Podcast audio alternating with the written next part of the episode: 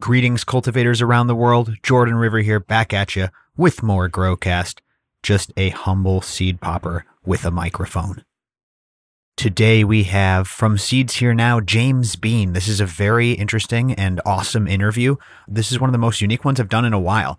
James Bean has a great history with uh, many breeders, old school breeders, breeders we know and love on this show. He's got some great stories. This one's very unique, like I said, and I know you're going to love all the incredible tales that James has to share with us today. Before we get into it, though, shout out to AC Infinity, everybody the best grow gear in the game. Code GROWCAST15 saves you 15% at acinfinity.com. They've got the thick, sturdy tents with the thick canvas and the thick tent poles, the best tents in the game. They've got the fans that you need, the inline fans, the Cloud Ray oscillating fans now. Again, code GROWCAST15 for 15% off. The best quality grow gear you can find. They've also got lights and scissors and pots and hangers and so much more. But when it comes to the fans and the tents, there's no one else out there that does it better. The inline fans, the Cloud Line series, are fantastic. The S series is the simple series, still comes with a 10 speed fan controller. And the T series comes with a controller that lets you automatically dial in your temperature and humidity. ACinfinity.com, code GROWCAST15 for 15% off. They even have grow kits that come with everything you need to expand. Get that second veg tent, get that second flower tent you've been thinking about Save with the kit and use code GROWCAST15, which now works on those kits, saving you extra money with the best gear in the game, acinfinity.com. They've been our partners for years. We brought these guys along a long time ago. They've really, really expanded and done a great job. acinfinity.com, code GROWCAST15. Okay, let's get into it with James. Thank you for listening and enjoy the show. Hello, podcast listeners. You are now listening to Growcast. I'm your host, Jordan River, and I want to thank you for tuning in again today. Before we get started, as always, I urge you to share the show. I really mean it. Tell someone about Growcast. It's the best way you can help us. Thank you so much for spreading this show. And see everything that we're doing at growcastpodcast.com slash action. The classes and all of Rhizo Rich's work and all of our tour dates are all up there. Go to forward slash action and see what's going on, everybody. Can't wait to see you locally in a town near you. Today, we have an awesome guest. I mean, this is a really cool feature. I've been meaning to get this individual on for a long time. We are talking about uh, the cannabis industry, we're talking about breeding and breeders, talking about seed banks and operating within this crazy community. From Seeds Here Now, we have the one and only James Bean on the line. What's up, James Bean? How you doing, man? I'm doing good, Jordan. How, how, how, are you doing today? Doing excellent. Super excited to have you on the show, brother. Uh, we were just talking off air. You know, Rhizo Rich was uh, trying to get you to come on the show, trying to get me to get you on the show. We were talking about Duke Diamond and all that. Uh, it's it's great to finally have you here on the show, and uh, very very excited and flattered to have you, my friend. So thank you appreciate being on. You've, uh, you've got a great audience, uh, very informative, and uh, you have a great show that uh, um, not a lot of people are going as in depth as you are, so to say, as deep into it. So I think it's pretty awesome. And um, anything we can do to preserve cannabis, so to say, you know, because as as the new Chads get in, the history gets forgotten. So man, it's changing rather quickly. My God, I have so much of of that type of talk that I want to get into with you. But before that, for the brand new listener, could you share your story? your cannabis story, how you got into the industry, and the inception of Seeds Here Now. How long do we got? this is only a couple hours, yeah, right? Gotta, we gotta make it pretty brief, unfortunately. but yes, I'm sure it's deep. So I was, God, let's, just, uh, let's figure it out here. So I was a career DJ for 10 years. Uh, as I would tour through and stop at towns or, you know, this, I just one friend in this one town that I would always go through Portland. He'd always meet me and he always uh, would, would, send me these things on Facebook about him being this this big you know, pop reader and he's cover this magazine. And I was pretty stuck on myself. I thought I, of course, was the best stoner. And so I wasn't, wasn't giving him much cred to, you know, sure you are, sure you are. Okay, sure you are.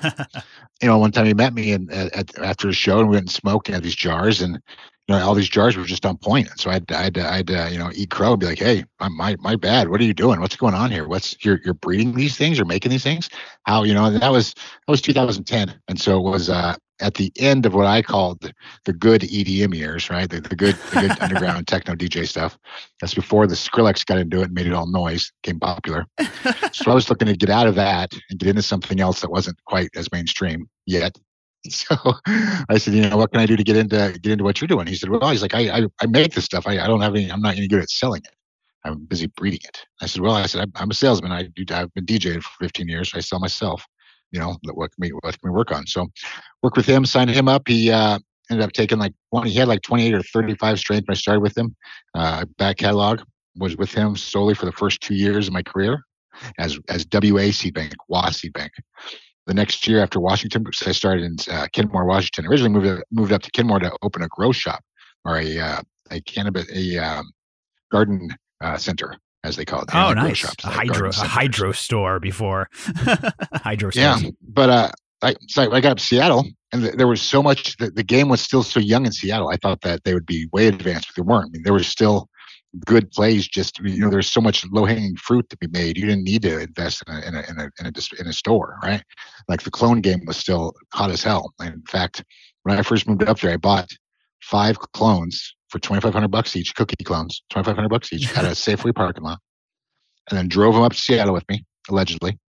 And then got them into like three and a half, four foot moms before I started doing cuttings. And then once I had all three of those, or I had all five of them up at, at, at, three and a half, four feet, then I just went through and just just stripped them down, got like 150, 200 clones, and just started popping those off like a grand each. Nice. So I knew that once once I sold one, right, then somebody else is going to do the exact same thing I did. And so when I hit the market with them, I'd have to hit the market with a whole bunch. And so I, man, I, I, I tore through this. I couldn't, I got to the end of those things. I couldn't sell them for five bucks. That's exactly so right. Many, That's so wild. There's so many that I dumped on the market. That is so wild. Uh, uh circa, circa 2010, 2012, I remember being in yep. Humboldt.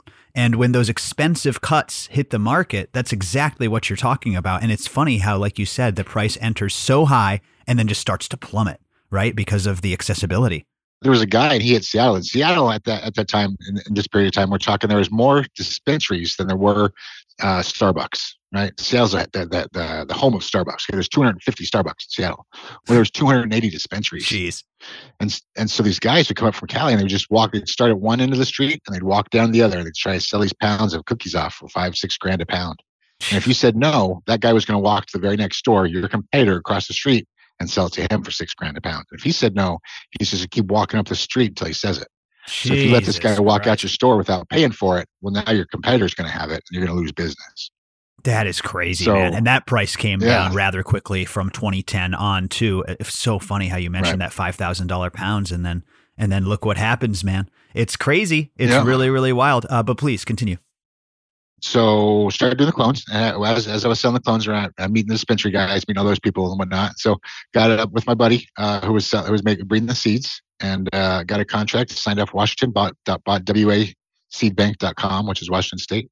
The next year, they passed uh, DC passed, Hawaii passed, Oregon passed. So I bought those three: OR Seedbank, AK Seedbank.com, and uh, DC Seedbank.com. Next year, think four more passed. And I said, well, I better, somebody's going to catch on. I better just buy all 50 of these. So I bought every state seedbank.com. Jeez. So I have, I have MI Seed Bank, CA Seed Bank, all of them. All the Do you still use those URLs or uh, how does that work with seeds? I still have right right now they all they all forward to seedsherenow.com. Wow, that's fucking wild. So, but eventually the plan was to, you know, piece one each of them off into into franchises for each individual state. So if I if you were the rep for that state, you'd get the website, you'd release the website for me, you get all the sales from that website, you know, be able to track your sales from in the state because you could tell how many people were hitting your state site versus my Here Now site. So that was the original thought process behind it. But yeah, I still have them all, 50, 60 of them. I think I have a total like 80 websites now because I buy stupid ones with stupid names. You, know? you never know when you're going to get, you know, somebody had bought DallasCowboys.com. Somehow they had found their way to that. URL. So they ended up making a bunch of money. You're in the URL game. I fucking love it. Funny story. Yeah. So I um, uh, I actually sold Mike his uh, Exotic Genetix. I sold him his URL back. Came up on auction and he didn't see it. And so, no, uh, you swiped his, it. His, his, his guide, I got it for five hundred bucks. I sold it back to him for five hundred bucks. well, that ain't so, bad. You could have you could have like price gouged him.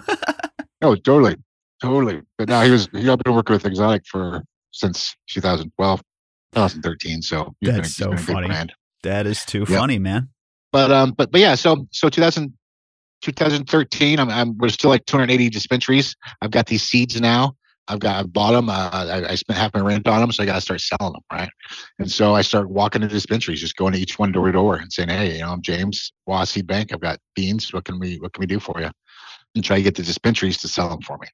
the dispensaries weren't so big on taking packs that you know it was it, it was hard for me to sell a 10 pack and people were you know going to spend 100 bucks on that pack that seemed to be the uh, an issue and so i got with my breeder i said hey i'm not selling any of these let's let's break them in half right let's make the point of purchase 50 bucks a five pack for 50 bucks because that's the same as if you bought say two clones right? Sure. you bought two clones 20 bucks each you get them home you've got two clones big deal. Well if you spent that same money on seeds and you got you know let's say three phenotypically different clones of your own that nobody else had that were healthy and vigorous well that was a better deal.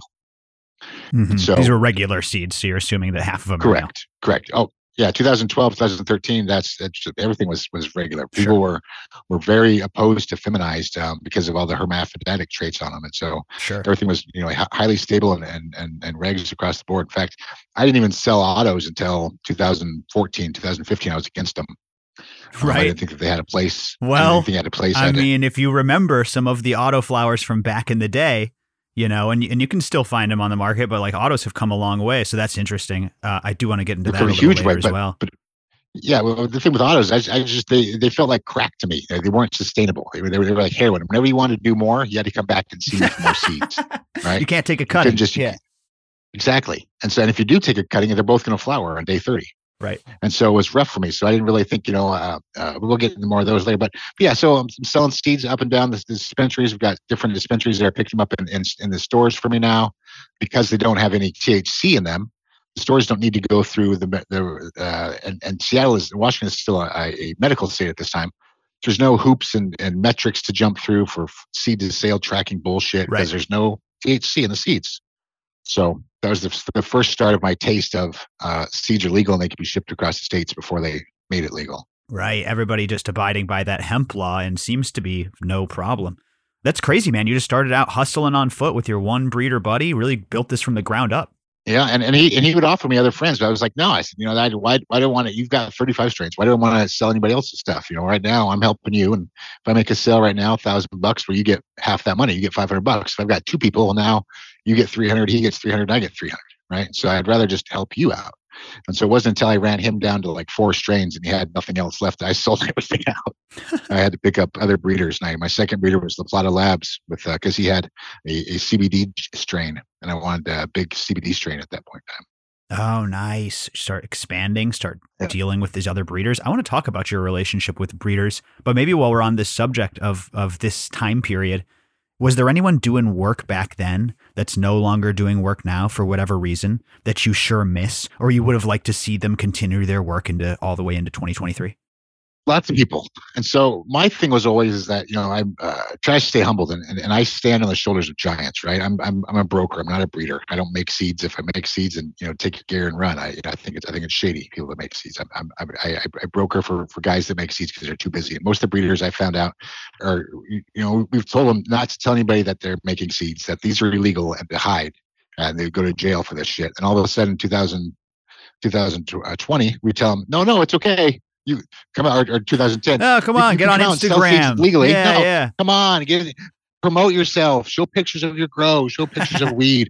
They're like, they're like, hell, like JJ from Top Dawgs, like, hell no, I'm not fucking posting anything, right?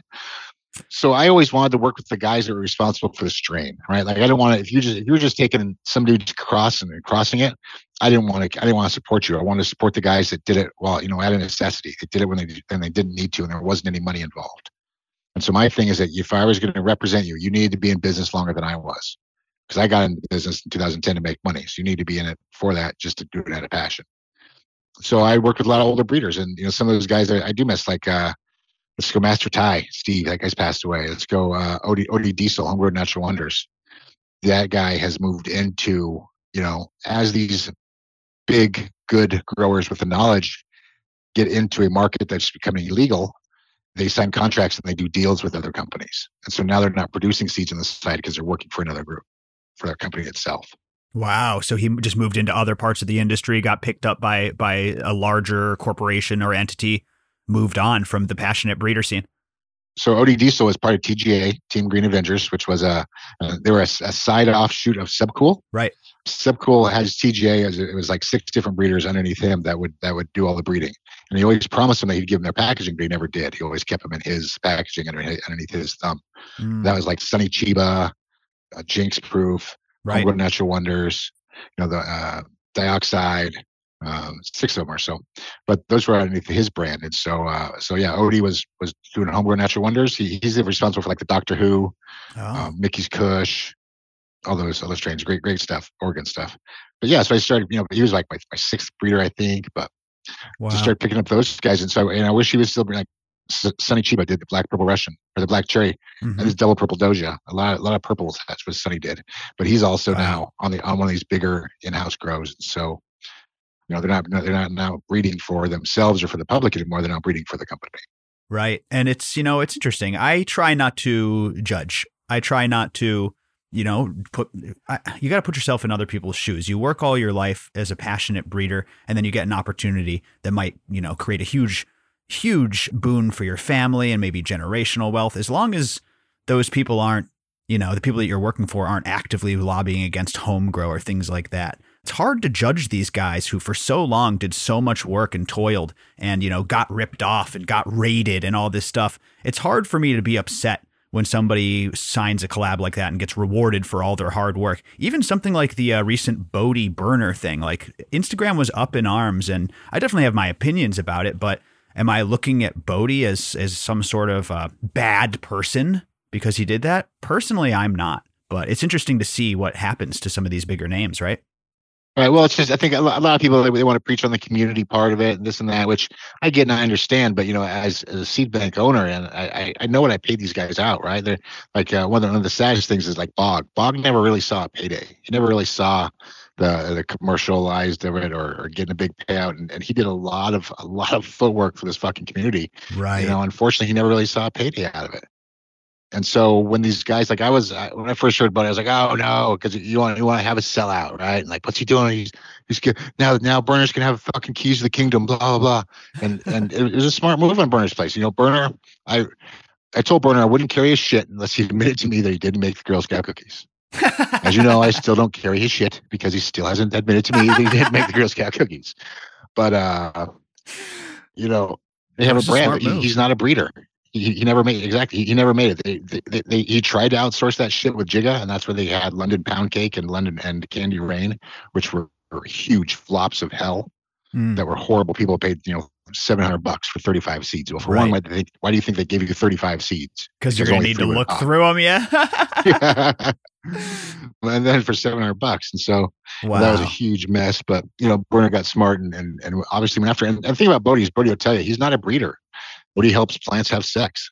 That's awesome. I see. That's the thing. I think I mean, let's let's get right down to it, right? I understand on the one side, which is if there was one person based on the kind of principles that they live by that you might think wouldn't do that collab, it would be Bodhi. So I think that shocked a lot of people. From Berner's side, you're right. It's smart from yes, a business definitely. perspective. My biggest beef with with that whole side of the industry is working with MSOs who actively lobby against the right for patients to grow at home. I only have one line that you can cross and that's my fucking line. So so that's where my bone to pick is. It amazes me though how many people hate on Berner for other reasons, reasons that I think, you know, are less justified than the straightforward ones like taking away our right to home grow or working with or associating with people who would like to take away our right to home grow.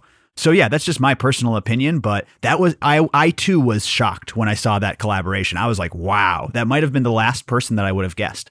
Definitely, and, and, and it was on it was on my he was the first one on my list. Like you know when when Berner was shopping, I know that like uh, when he went and talked to Jay Beasy, Beasy Beasy he talked uh, uh, Seed Junky. Yeah, and you know shots fired, but Beasy knows. Beasy, don't call me.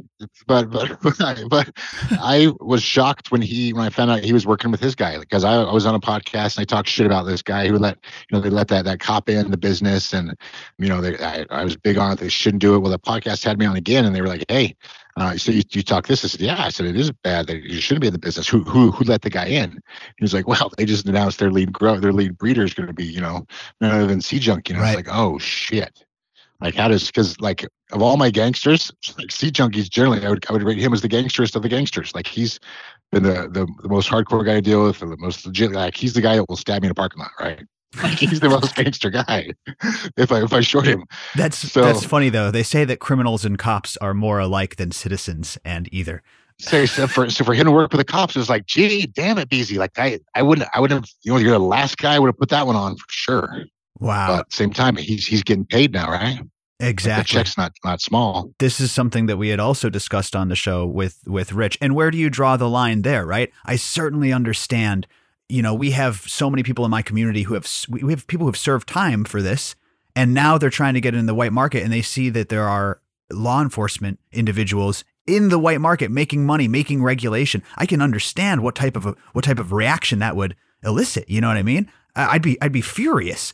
At the same time, it's interesting to see where do you draw that line, right? So me and me and Rhizo Rich were talking on this very show, like if this guy put away people for cannabis and now he's profiting off of cannabis, that is an egregious level of hypocrisy.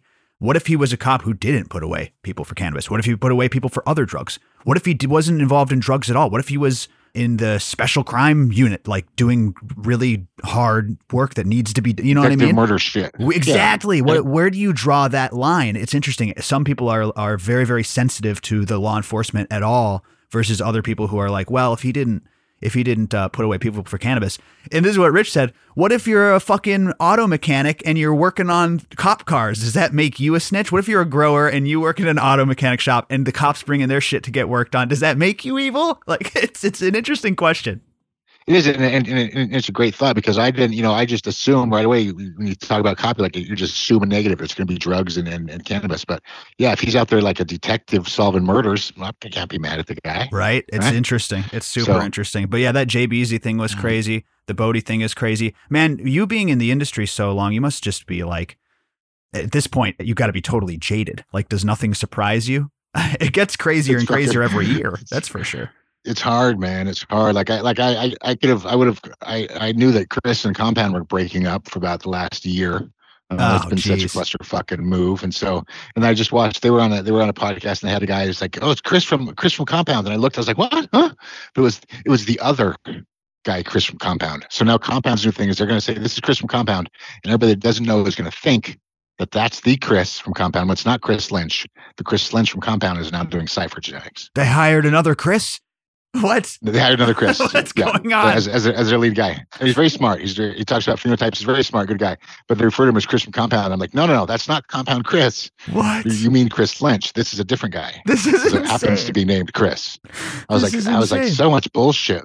And Compound. I mean, you can, you know, they can only come, they can only sue me so many times. But my whole problem with them is, you, you ever wonder how the apples bananas got worldwide before it was even released? Like they didn't release apples bananas until the Emerald Cup, but yet in July and August and September of that year, three other breeders had drops of it. What are you? What what is that? What does that mean? Can you extrapolate on on what that means? Well, it means when you when you run a tissue culture lab, and you're the place where I'm doing my business at, that you can easily sell cuts out the back door for ten grand a piece, and then everybody has a shit before I even release it. Oh, whoa! And if I'm the breeder and you're doing that to me, how long do you how, how many more, how, many more cuts do you think I'm going to give you? How many more things you how many think I'm going to keep breeding with you or letting you keep my shit on file, knowing that I've got proof that you've sold these other cuts for ten grand a piece out the back door? How else would the apples bananas get across the country before it was done? It's wild. Which I was I was like when I would talk to I was like if I was you I'd be pissed right now because I mean that you you didn't even get a release. Three other companies had releases of your shit before you had your release out. Right. You know, that's that's much, much more than 10 grand a piece per cut. But Jeez, you know, yeah. these, these, tissue culture labs do it. And without, you know, there's no with, with a cut's a cut's a cut. You can make a thousand cuts and nobody knows if you made one or if you made 10. That's the problem. And so they, they keep giving. And me when me and Beezy talked about doing tissue culture labs, he's like, Yeah, he's like, I never do tissue culture. He's like, if I if I had if the lab was mine and I and I didn't do anything else with, it, he's like, I never work with one if it wasn't my own because right. it's too easy just to slip Steal disc out. Those Boom. genetics, that's wild, man. Got to be careful. Because that's all it is. Like if we cut down to it, like people people overlook seeds and they don't really give seeds. I think the the importance they do, but everybody can copy everything. My competitors, uh, if, as far as the dispensary goes, my competitors can copy my building. They can out hire my people. They can overdo my marketing. Yep. They can do everything that I'm doing better than me. Pay more money for it, of course. But one thing they can't copy are the genetics on my shelf. Yep. You'll never get my cut if I don't give it to you. You may have Blue Dream, but you don't have the Blue Dream that I have. Right? Jungle Boys has a Blue Dream. You're like, sure, great, but Jungle Boys Blue Dream is one out of five thousand. Mm-hmm. There's a difference. Jungle Boys have, you know, cookies and cream. Everybody has cookies and cream, right? But Jungle Boys is one out of five thousand. Right. And that's where these guys come out. When I, when I think we talk about exotic, we talk about Seed Junky, we talk about jungle boys, we talk about archive, why they're some of the better breeders in the market, why they're putting out some of the best gear out there, because they can they, they, they can do pheno hunts. You know, back in the day when we were talking about some of these older breeders, they're lucky they've got a two car garage. If not, they've got a tent that they're running shit. Now we're talking guys with populations of 5,000 being able to run them all, look for that one outlier, that one that's different, and then not lose the other 4,999, drop all those and stick them on the shelf. Keep that one, and now you've got your clone. And that's different than everybody else, everybody else has. And to see them and to be able to run those populations, look through those numbers, and you know, for it to be viable like that is just that's that's the difference right now. People are just they're running numbers, and you can see it. That's exactly right, man. That's really good insight. Where does that put you on the um, on the side of the argument about genetic licensing? This is something that I've really thought about hard because you know you see people combining like NFT technology with genetic databases to be able to track some of these things and maybe maybe get a, a handle on things. And it would be nice to be able to credit and compensate the breeders who did the work. However, I'm so skeptical for any regulation, right? Because I feel like it's all a slippery slope. Next thing you know, they're going to start regulating what cannabis growers can grow at home. You know, like in France, you're only allowed to grow one species of tomato or some shit. That's not the future I'm looking after. What do you think about licensing these genetics versus open source? So I've been on that one since 2013. I've got contracts with clone companies for to sell licensed certified clones, like from the breeder's cut. So, you know, yes, you can buy cookies and cream seeds, or would you like to have an exotic Mike's right. cut of cookies and cream 13? That's a huge cup. That's a huge value to you as somebody who is saying, Hey, I have these authentic genetics. You being able to verify that it creates right. a tremendous amount of value. Right. And then and then for the reseller, they can say, hey, these are certified. This is the certified cut from Exotic. He gets a cut out of it every month. You know, this is his cut of, of cookies and cream. And it's beneficial for Exotic because now, you know, he has one of these each state or each state that's legal. His product is now unified or you know equally the same across in, in See, every that's state. cool. They they're, they're not all running uh, cookies and cream that taste different, right? Because he's working with a, a, provider each state and he's giving them that cut. Well, then he knows that that they're growing is what he wants them to sell. Right. That is that is killer. So like the way that you're using this technology is like perfect. It's ideal. I just worry about like legislators coming in and telling us I mean that could that could hurt someone like your business so bad. It could hurt so many home growers if they just decide, "Oh, you can't grow your own strain that's not one of these because the THC might be too high. That's dangerous. That's high THC."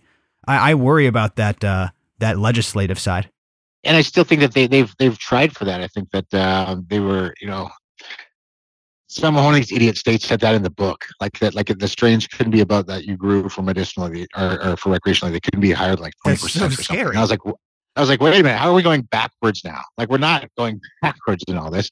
And that's not to say like I, I, I you know, I know that, and I think that the audience is probably you know well aware. It's not all about the THC percentage, right? It's a total cannabinoid effect. You talk to DJ Short, he tells you the best weed ever smoked was in Oaxaca and it was seven percent THC. So it's about all the terpenes into the profile. So you know, best weed isn't just the strongest stuff. Right. But for them to put a cap on it and then to go backwards and you're like, wait a minute. So why do we have concentrates and you're trying to tap this at 20%? Exactly. How does this work? Exactly. It's just people running, running stupid stuff. But, you know, I've, I've thought about ways as far as my, you know, how do my breeders protect themselves? How, do, how does the, the guy who made the thing get paid for it? Right. How does he say that this is, that, that how does he proved that, that this strain is mine? I've got, you know, four years of work into it and and it's mine and I can prove it. So if you want to grow it, you have to pay me. And there's and there's not a way, right? There's there's not a way. There's a way to trademark things. There's a way to copyright things. And right now, um, one of my uh, not competitors, but uh, one of the other guys overseas has trademarked like Top Dawg strain name. Really? When, when Top Dawg got it, yeah. When he yeah, Barney's Barney's Farm. They've, they've they've, trademarked a couple names. You can trademark the name, right? It doesn't mean that you have what the thing is. Just like when you could trademark all these things in California, I could bring down 14 clones in California and call, and they could all be the same Blue Dream clone. And I could call one ice cream cake, and I could call one wedding cake, and I could call one RS11. I could call them whatever I wanted to. Right? It's a clone. I'm just trade. I'm just copy marking. I'm just copyrighting the name. Jeez. The trademark of the name of the brand. That's insane. And that gets and that gets into a slippery slope because then you know, if we do get breeders that say, okay, you know, this is my Bubba Kush, right? If you're going to sell Bubba Kush or have it on a menu, it's got to be certified that it's mine. I own the name. It got to be grown from me. Well, then I think then we get into the slippery slope of, of, of, we've got companies that start making formulas like relax or calm. Yes. So they just get rid of the brand name altogether. They're just so strains are now gone. They're just they're just mixes of, of shit. It's like, no, I don't want that to happen. That's right, But at man. the same time, how does how does Joe Blow, who spent you know last ten years perfecting the strain, working it up to an F seven, has he then released that with that? Because once you sell a once one pack of seeds, it's gone. That person can really realistically, if once you sell one 10 pack, that person can take a male and a female, cross them over, and sell those seeds of that strain. A hundred percent. It's it's a tough line, right? Because the proliferation of genetics in medicine is what this is all about. But what sucks is when the breeder who worked so hard, as you've described in previous instances, just gets shafted, just gets totally shafted. Like, man, truly makes it a labor of love.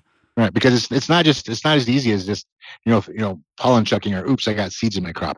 Mm, we all fucked up once we got seeds in our crop. Doesn't mean we're breeders, right? Means that we need to need to check our check our lights a little bit better for light leaks. But uh, breeders, you know, they'll, they'll they'll go through. You know, I, I- know many many breeders have trashed many many strains. Just because two things can go together doesn't mean they should go together. Right. And so lots of times people cross things and for some reason or not, they just didn't work out. And there's a lot of herms in that run or we didn't find what they were looking for. So then they'll have to just lose that entire batch, then start another batch and look through this batch for something to work through. You know, like like with Bog, you know, Bog had like BX sixes and BX fours and fives on his on his sour bubble. And so, you know, that's a lot of work. Each each line back is is a whole step of, of the process of growing, breeding, looking, and then narrowing down. So Yeah, and you know it's work. it's funny because I actually feel like I can kind of uh, empathize or relate to someone in your position because there's so many contentious points within that process. Whether it's like, you know, just over polyhybridization, feminization versus no feminization, so many different contentious points between these breeders. And someone like you and someone like me oftentimes has to speak to many of them. Like you get between more breeder beefs than anybody, right? And so you're you're in Oh, this God. when there's a split, when there's a conflict, when I mean it doesn't necessarily have to be anything that someone necessarily committed on someone else. Shit, people misremember things or just argue about He used my shit. Yeah. He used my strain. Tell me about that, dude. That's got to be insane. Aren't we all using somebody's strain? That's got to be insane to be right in in between a lot of these breeder beefs. Do you ever catch heat from someone saying you can't carry him or fuck that guy? I'm sure you hear that all the time. All the time. So uh, that's why early it was easy. You know, I I, I, I I had to figure a way around it because you know you use my shit. Okay, well you sold him your his shit, so he can use it because you sold it to him. So the way I worked at it, you know, I, I represent. We've got seventy guys on the on the bank now. Each of my breeders uses their own male.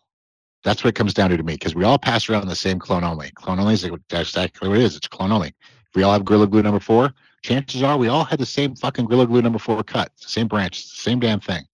The only thing that's different with that cut in seed form is the male used to make it, That's a good point. right? Just because, we, like we talked about earlier, just because things can cross doesn't mean they should cross. And so some of my better breeders on a single Gorilla Glue number four plant, they will pollinate that with, say, six different males. Just take a branch, pollinate that with a male's pollen, wrap that in a, in a, in a sock, um, then do a different branch. Make sure you mark the branches. And then when that plant is finished, you can harvest those seeds from each branch, and that branch will give you 150, 200 seeds of that cross. And so from that single female, you can have, you know, eight different crosses with the male on it. Figure out which one of those eight different ones worked better. Take that one to market, redo it, go to town. There's other sevens, seven other cross that you made. Just go off to the side, go in your collection. They they get given away. They just they'd be. I'm sure they're fine. They're just not the one that worked the best, right? Right. because you want, and that's if I was going to ever have a competition against my breeders, that's how I would do it. I'd give them all the same clone only female, have them hit it with their male, and then the best outcast of that is going to be what's different. That's a really good point. Because we all have the same female. It's that we don't pass around males. The only thing that separates any of my breeders is the male. And so as long as they use their own male, I'll carry it. If you use, if you come to me on my bank and say you're using Solfire's male, I, I can't help you. If Solfire wanted to use that male, he would have done it. If he wanted to make a cross with that, he'd have done it. He didn't, so maybe it's saying why he didn't.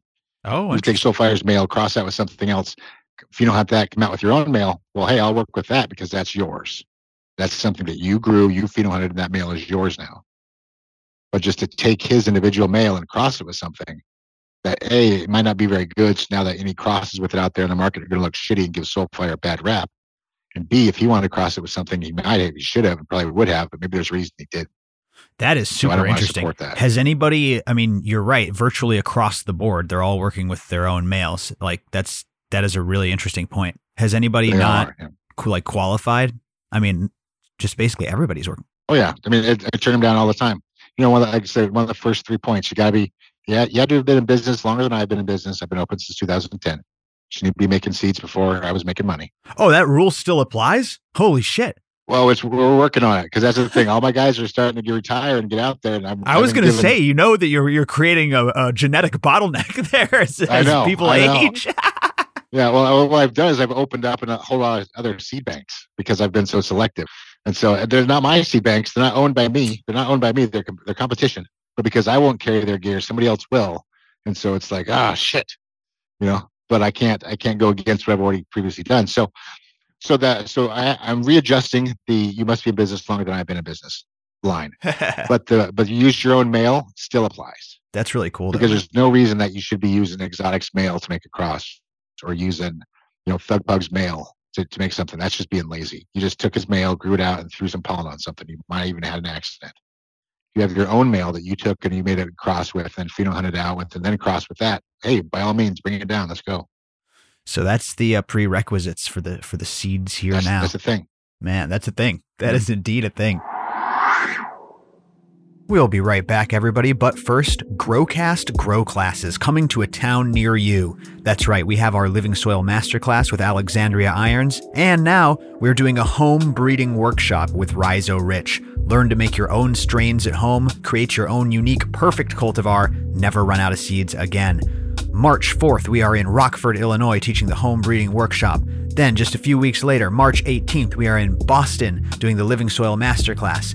April, we got two dates, one in Kansas City, Missouri, and the other in Columbia, Missouri. Find all of our dates at growcastpodcast.com forward slash classes. That's growcastpodcast.com slash classes. Go and grab them, everybody. These tickets are limited. We love seeing you in person, answering all your cultivation questions, and giving you in depth education on the topics that matter most to you. This one on one connection cannot be beat. There's a bunch of prizes given away. We all hang out and smoke after. You leave with a bunch of personalized knowledge, and you'll be able to take your garden to the next level after attending a Growcast Grow class. So find them at growcastpodcast.com slash classes. Stay tuned for some more offerings later this year, and I can't wait to see you all in person.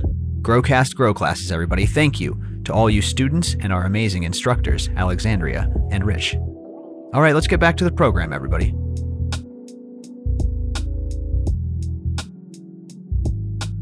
I got to talk to you about foreign markets. You've expanded, you're obviously good at, at this thing called cannabis. But as cannabis starts to blow up worldwide, it's going to open some amazing opportunities and it's also going to present some risks. Can you talk to us about worldwide cannabis and also your what run in with the Chinese authorities? I got to hear these stories. It wasn't change authorities. Uh it was change banking.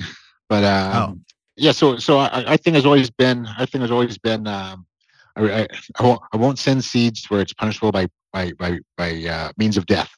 And so thailand was always off our list because they were always by you know by means of death and then thailand comes and pulls that you know the ace card out and says trump it's legal now we got a government we've been handing out cbd for years God damn. like shit thailand Pulled the rug out from under us. Southeast Asia. I mean, that's a, that was the right. thousand to one parlay right there.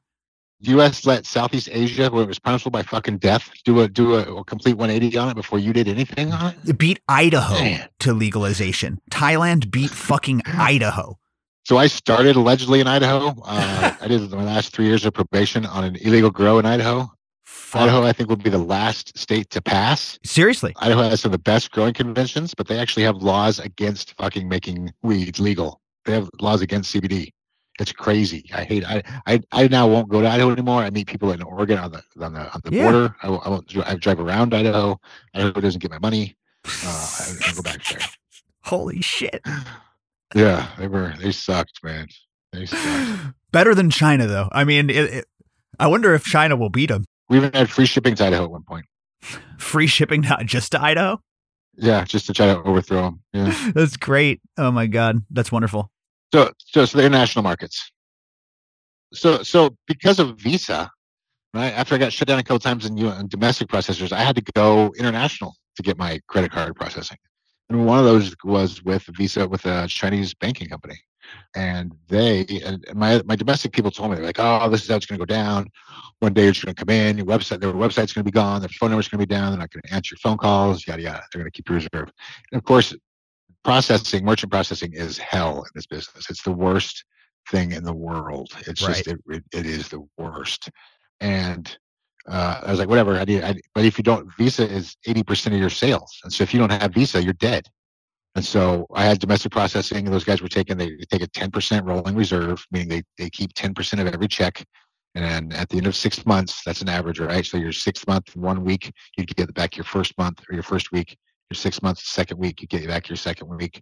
It's just a rolling ten percent of, ev- of all your checks. They keep that in case you have problems or you, you leave them.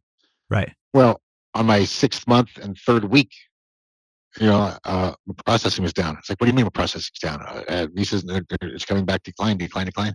I call up China. Boom, their phone number doesn't work. I go to their website.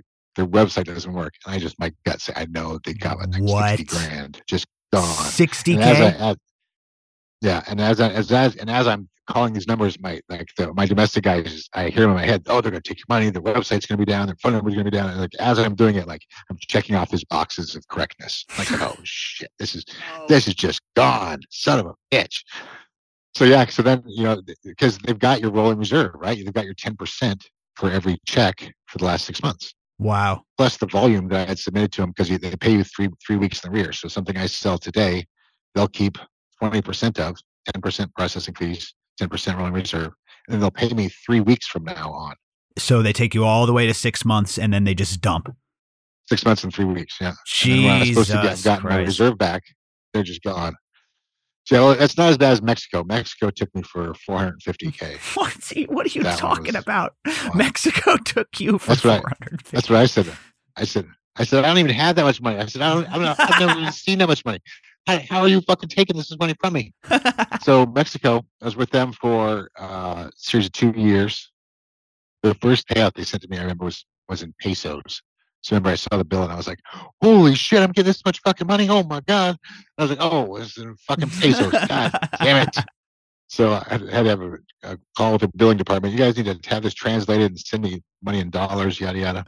oh my god. But yeah, so work with them for for two and a half years, and then uh, all of a sudden they they shut me down. Uh, it kept all my money, froze my bank account, which had 225 in it. It was my operating account. Froze that account, and then uh, put a lawsuit on me for uh, 225,000. Wow. Uh, filed from a lawyer out of San Diego, and for violating Visa's terms of of service. And so, by violating the brand, aka Visa Mastercard, I was uh, penalized a per day fee for every time that I accepted Visa over that two year period for a grand total of $450,000. To which the, they apply to the bank and say, the bank, if you don't pay this $450,000, you now don't get to have Visa. And so the bank is put between a rock and a hard place. The bank is going to pay the thing anyways. They have to pay it because they need Visa, right? They fucked up and Visa is going to take the money because it's you know they're they're King Visa, they're King shit. They don't they don't get uh, they, they impose the fine, and so the bank turns down to me and says, "Well, we're passing the shit down the line when you sign the contract. Said if any fees we accrue on your behalf, we get to charge you for anything that you know any uh, if you cause us any money, we get to hit your account for it." And so you caused this this fine, so we had to pay it. So now you're paying us back, and we've taken your 225. We're coming after you for another 225. To which, if I didn't fight, I then you know at, at, at best have a judgment against me for two hundred twenty-five thousand dollars. I can thankfully say I don't owe anybody a fucking dime. So you so you end up fighting that and winning, or you just can't go back to Mexico. Yeah, so so I had to. I live in Mexico right now. So Oh, you do? Uh, I currently, s- yeah. So I spent uh, one hundred eight thousand dollars fighting the fucking case. Uh, I got a really good lawyer who said, you know, they wrote the API integration that allowed my bank to talk to their bank Yeah. uh, back to back to birth. I was like, how did you how did you not know that I was using I was not doing this shit? It Wasn't right? your like, fault, You wrote yeah. the fucking right. You wrote the fucking thing. You knew I was clearly doing this shit when you signed me up. So you you had to eat the fine yourself, and so you can't just take my money and steal my shit. So we I've got a great lawyer. Went after him, sued him. We won. Uh, they dropped their their case here. Um, I didn't get my 225 back, but they didn't come after me for the other 225. So So I moved to Mexico to hunt them down until I got my fucking money back. That's a fucking incredible. This is a, this is a Netflix miniseries if I've ever heard it. I was gonna say, and, and that was a bad western, and so I didn't go any further. Well, just like China, you know what I mean? Like when they took me for 60k, I've seen the Jackie Chan movies. I'm not gonna get my fucking money back. Like I'm not going over there and get my cash. It's Rumble in the Bronx, James Bean edition. happening. They took my cash for my beans. Because what, what happens when that when, when when they do that shit, like the customers have paid, right? They've paid me for all they're considered. I still have to send those boxes out. Right. Whether Visa pays me or not, whether Visa says we're not paying you, or my whether the processor says you know yeah we've got these orders, we're not paying you. The customers paid for them, regardless. And so even though I haven't been paid, I still have to make those orders right. And so I've got to sit on those sides. That's the integrity that that keeps you in business, right? That's where a lot of people are just are, are too shitty to to let that go or don't don't have the money because they're irresponsible or what have you, and then they have to shut down. That's called being insane and being an entrepreneur, where you're like, all right, I'll sign on with the high risk processor. I I respect it, my friend. It's a fucking grind. It's like our last box drop. The the the, the uh, last box drop they got from us was 260 boxes. They got me Jeez, 260 fucking boxes. that's wild. The first man. one was 46 boxes. We thought it was a time and place was a wrong thing. Second one was 150 boxes. We fought that one. They brought it back and said, "Did I have a phytosanitation certificate?" Which I did not have. Meanwhile, they've taken these boxes. They take your boxes from the mail. I don't know if you know, but they call it a red letter. They send the recipient of the box a letter in red that says somebody tried to mail you some shit that we don't think is legal. If you want to come pick it up, come get it. If not, we're going to dispose of it and uh, after 21 days. So, in which the recipient, if they happen to be a newbie or a new grower, shits their pants. They're Yeah. like, "What the fuck am I? Am I? What's this letter? Oh my god! Oh, the cops know my shit. They're coming to my house." Da, da, da. And you're like, "Well, thank you for scaring all these fucking customers away." so we we are always we've been proactive about the times that happen. We immediately contact the customer like, "Hey, you- you know you've gotten the red letter. We're taking care of it with our legal side of it. We will either we're going to send you another package out right now, or we'll refund your money. Whatever you feel comfortable with is what you do. What we'll do right now." So we've always replaced all those boxes right away or refunded their customers money. The last case in which they took 250 boxes and we won that case, the postmaster general had to put all 250 back in the mail, which was fucking great. Whoa. But I'd already, co- but I'd already covered all those. Right. I'd already given those people money, their money back. I've already sent them out the replacement. Sure. So you get so all those boned on that. customers just got correct. All those customers just got fucking double packages. But that that's incredible that you won that and, and made the Yeah, at least it postmaster was- general personally by hand put them back in the mail. Yeah. Because he know because he knows what's in, what's in all of them, right? It's not like you get Mail box from me, those it comes with seeds, the bitch. It, well, it, it comes with the trifold. It comes with the business card. It comes with the seeds. You know what the fuck they are. And so that was always my thing about being legal or illegal. As many times they stop me, they know where I'm at. They know my website. They know where I operate. It's not a bad thing. If I was breaking the law, I wouldn't be here talking to you Yep. Exactly. because there's no THC in seeds. Seeds are legally mailed across the United States. Seeds, there's no cannabinoids whatsoever in the embryo of a seed. None. It seems to be um really really lenient and I, I can't i would never give legal advice or anything but my personal observation is that a lot of people are doing the same thing with clones that this cutting doesn't have any thc on it it's it's crazy how comfortable people are right now with mailing clones wild times super wild times so so through my processing nightmares, I'm actually uh, I'm on with banking has evolved now, and we're getting better. And I'm actually I have a, some good uh, merchant processors now. If anybody needs any, let me know. But um, my recent most uh, is a venture we may get into, but I might get into selling clones, and my Visa processor is okay with it. I was like, what? Like you're cool with me? What? Like they like they like they asked me like, "Hey, you plan on selling clones? I was like, uh, maybe. the bank the bank asks you basically the, the i know it's the credit card processor but that's really funny the finance guys like Yeah. what about clones you know Yeah, we no. process those too And I was like, shit. Yeah, maybe. And so I'm working with a, a, a, a tissue culture lab. The only way I'll, the only way I'll sell clones is- is only if they come out of a tissue culture lab. They've got to be clean. 'Cause if not, you're passing around HLVD. Oh So- man, yeah this this HLVD we've been going deep on on this show, so good that you know people Really? are, are Have you had of that. Joseph on? Uh, we had James McKernan on. Uh, who's the viroid Joseph? I got to speak to this guy. Joseph Romari was best guy I know about it. Him and DSG Labs, Jason Givens, Justin Givens, um, and Joseph Romari. I'll give Oh, you his number. talk. But he's the guy who worked at Dark Horse that, that founded originally, that helped find Oh, it. I'd love to fucking talk to that guy, man. What do you think, audience? More, Yeah. we do another one. We've been going slight. I mean, we started like thirty thousand feet. and We've been going deeper and deeper. Let's talk to this guy. That'd be great. and it's so it's so funny when you hear him talk about it. He's so passionate about. It. He's like these viroids. They're little. They're little shits, right? They're little. They're smart. They just figure out how to fucking reproduce themselves. They're, they're just smart, right? Like he's like talking about them third person, like they're just like they're like the biggest assholes. You you, you can tell like he stays up at night thinking about it. oh, he, he does. He is that guy. But who else? Good, well, good. I'm happy we have that guy though, right? I'm, I'm glad That's exactly right. One of the guys, Mo, I know, told me that you know. I asked him how bad HLVD was. He, he was like, he's like, it, it's. He's like, I put it up there with prohibition as far as the, how bad it can be for cannabis. And I was like, fuck. Yeah, Like, that's that's you're, you're knowledgeable. That's huge. yeah, that's a huge HLVD impact. a real thing. It is real. It is definitely for real. But yeah, that that, that sounds great, and I'm sure you have. Um, obviously, you probably have so many different connections, you know, throughout the cannabis world. Obviously, with the breeders and and beyond. But um, you know, before we wrap this show, this has been an incredible episode, by the way. Who would you like to? I don't know, like shout out or highlight or share any cool personal stories of you? You've already shared some some cool personal breeder stories, but before we wrap the show, like who do you want to show some love to and, and talk about as far as some of the breeders in the game that you've interacted with? So I want to shout out my office, my crew, my customer service who has answered everybody's phone calls. Uh, everybody doesn't ever, make a mistake.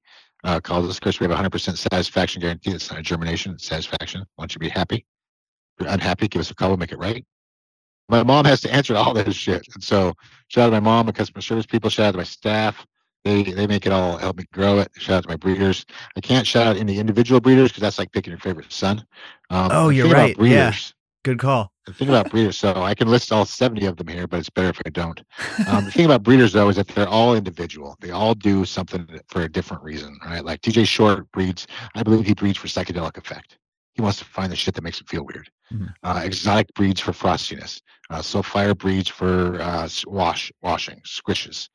You know, uh, the other other guys breed for for terps, right? There's just if if they all did the same thing the same way, I wouldn't need 70 different guys Mhm. but because they all 70 look for different things in different ways that's why you have a different one so if you find one that works for you that's the breeder you should hang with and, and keep buying those, those seeds with and if not keep looking around and finding people that, that, that you do want to buy with and just you know s- seeds can be a lot of fun i don't think people really a lot of people think that you know if, because i grow uh, corn uh, this ear of corn is the same as the next ear of corn that is true but because you grow Tangie my Tangie is not like your Tangie. Right. They are different. Seeds have phenotypes. They're like a family. Plants or cannabis plants are, are, are diatoceous. They have a they get a code from the mom, a code from the dad. They wrap. There's 4,156 different possibilities in each code. So I think how there's like the smart sister. There's the dumb sister. There's the tall sister. There's the short sister. There's a sister with orange hair. There's a sister with brown hair. Right? They're all sisters, like the Kardashian sisters. They're all sisters, but one's got bigger ass. One's a little shorter. One's a little bossier. One's a little bitchier. Right? But they're all sisters, and you can tell they all had the same dad. And the one that has a different dad, well, those look different, but they're still part of the same family, right? The, the younger two, the Jenners, you can tell those were Jenners, but they're all store the same phenotypes, so they're going to be different. So just because you grow Tangie doesn't mean like that's the best Tangie in the world. Like grow a ten pack. They're like baseball cards, right? The more you look through, the better things you're going to find. Man, So I don't love be it. afraid to look through. I love those analogies, man. Special. This is inc- that's incredible. God It's damn. true. It's it works. Goddamn mic drop moment. That's epic, James. so obviously seeds seeds here now. Where can people find you though, man? Where where can people find more of your work and what you do? Uh, on Instagram, I'm uh, at the the underscore James Bean. On Facebook, I'm uh, the real James Bean. Uh, seedsherenow.com. Uh, my other my auction site. So over the past 12 years, I've collected two packs of seeds from everything I've ever sold. Those get sold on the auction site, shnauctions.com, and of course, seedsherenow.com. I love it. Everybody check it out. Seedsherenow.com. Thank you, James. I super appreciate this. This was an awesome episode. You absolutely killed it. No, definitely. Thank you for having me. Like I said, I appreciate you doing in depth on things and keeping the good word out there. And you know, podcasts are a really big thing. People can work and do you know the multitask and have in the background. And I've listened to your show a, bit, a bunch, so I, I do appreciate you having me on and, and, keeping the keeping the the, the, Oh, the vibe you, man. alive, man. That makes that really means a lot, man. So uh yeah, anything Growcast can do for you, we we are here, man. Maybe we can give out some packs. We'll figure it out. Maybe do some some some giveaways or something. Oh, Sure. it sounds great, man. We'll we'll figure that out. And any way we can return the favor. Uh, the audience the audience would love that. So awesome. So thank you, James, and thank you, dear listener. That is all for now. Stay tuned. Of course, we got more Growcast coming your way. And that's all for now. This is James Bean and Jordan River signing off. Wishing you an awesome day. Be safe out there, everybody, and grow smarter. Don't get caught. That's our show. Thank you so much for listening. Before we wrap it up, I do want to tell you to find everything we're doing at growcastpodcast.com slash action. Get on our email list for free. Go ahead and check out our Growcast Seed Co. offerings. We got the Oreos feminization just days away from dropping. Stay tuned. Stay tuned, everybody. The Oreos drop is going down. Our first feminization pollination. You guys have been asking. We have delivered. We've got some really great crosses coming down the pipe for you. Also, we have classes going on, as you heard earlier in the show. Growcastpodcast.com slash classes will bring you right there. We've got a breeder class, a living soil class, and some amazing offerings coming later this year. Do stay tuned, everybody. I appreciate all of you listeners so much. Anything you need, you go ahead and hit us up. Contact at growcastpodcast.com is the email. That's how you can reach us. And I hope to see you soon at a class or a meetup. Okay, everyone, go do amazing things in your garden. Thank you for listening. We'll see you next time. Bye bye.